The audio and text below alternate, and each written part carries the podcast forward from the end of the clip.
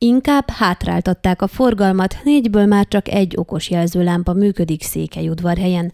A Székelyudvarhely négy fontos útkereszteződésében felszerelt okos jelzőlámpa rendszer közül jelenleg csak egy üzemel a rendeltetésének megfelelően, tudtuk meg Fülöp-Széke Istvántól, a Városháza műszaki igazgatójától. Ez a Sas, Vásártér, Nikolaj Bölcseszkó utcák találkozásánál van, itt nem csak a kamerarendszer, hanem az érzékelők is jól működnek.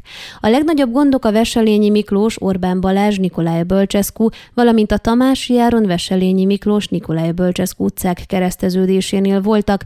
Az utcák szűkössége, valamint a jelzőlámpák közötti rövid táv miatt a rendszerautomatika nem tudott összehangoltan működni, ezért itt fel is függesztették az okos funkciót, csak az automatikus váltás és a kamerarendszer üzemel. Nem arról van szó, hogy a megvásárolt rendszer nem lenne a célnak megfelelő, hanem az utcák kialakítása nem teszi lehetővé azok zöggenőmentes működését, magyarázta a szakember. Továbbá gond az is, hogy a legtöbb kereszteződés éles, 90 fokos szögben helyezkedik el, ráforduló sáv sok helyen nincs, a kilátást épületek korlátozzák, mindezek miatt amúgy is nehézkes a jelzett szakaszon a forgalom.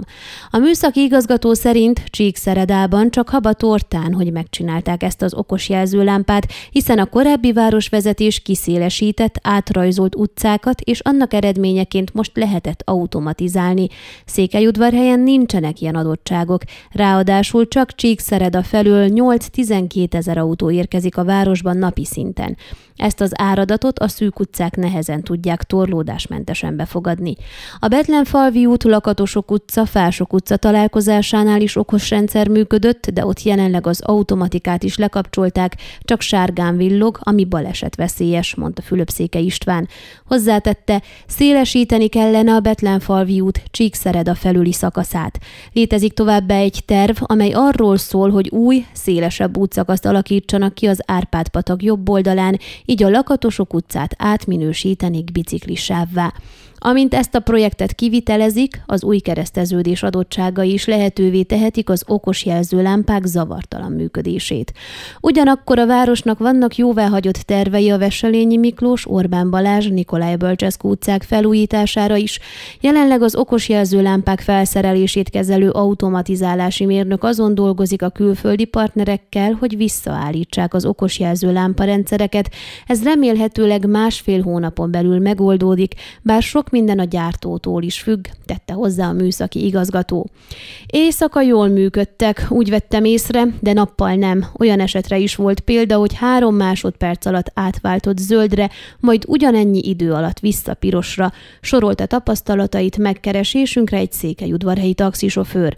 Állítása szerint egy másik alkalommal 20 percet állt a sor, mert egyszerűen nem váltott.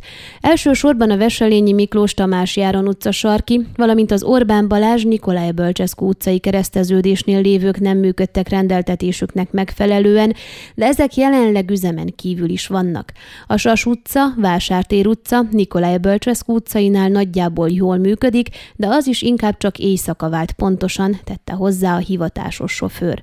Azért voltunk kíváncsiak a székelyudvarhelyi okos rendszerekre, mert nemrég Csíkszeredában is beüzemeltek egy nagyon forgalmas útkereszteződésben a Mártonáron főgimnázium előtt a székelyudvarhelyihez hasonló okos jelzőlámparendszert, a Hargitai megye székhelyen azonban pozitív az autósok többségének ezekkel kapcsolatos tapasztalata. Ön a Székelyhon aktuális podcastjét hallgatta. Amennyiben nem akar lemaradni a régió életéről a jövőben sem, akkor iratkozzon fel a csatornára, vagy keresse podcast műsorainkat a székelyhon.pro portálon.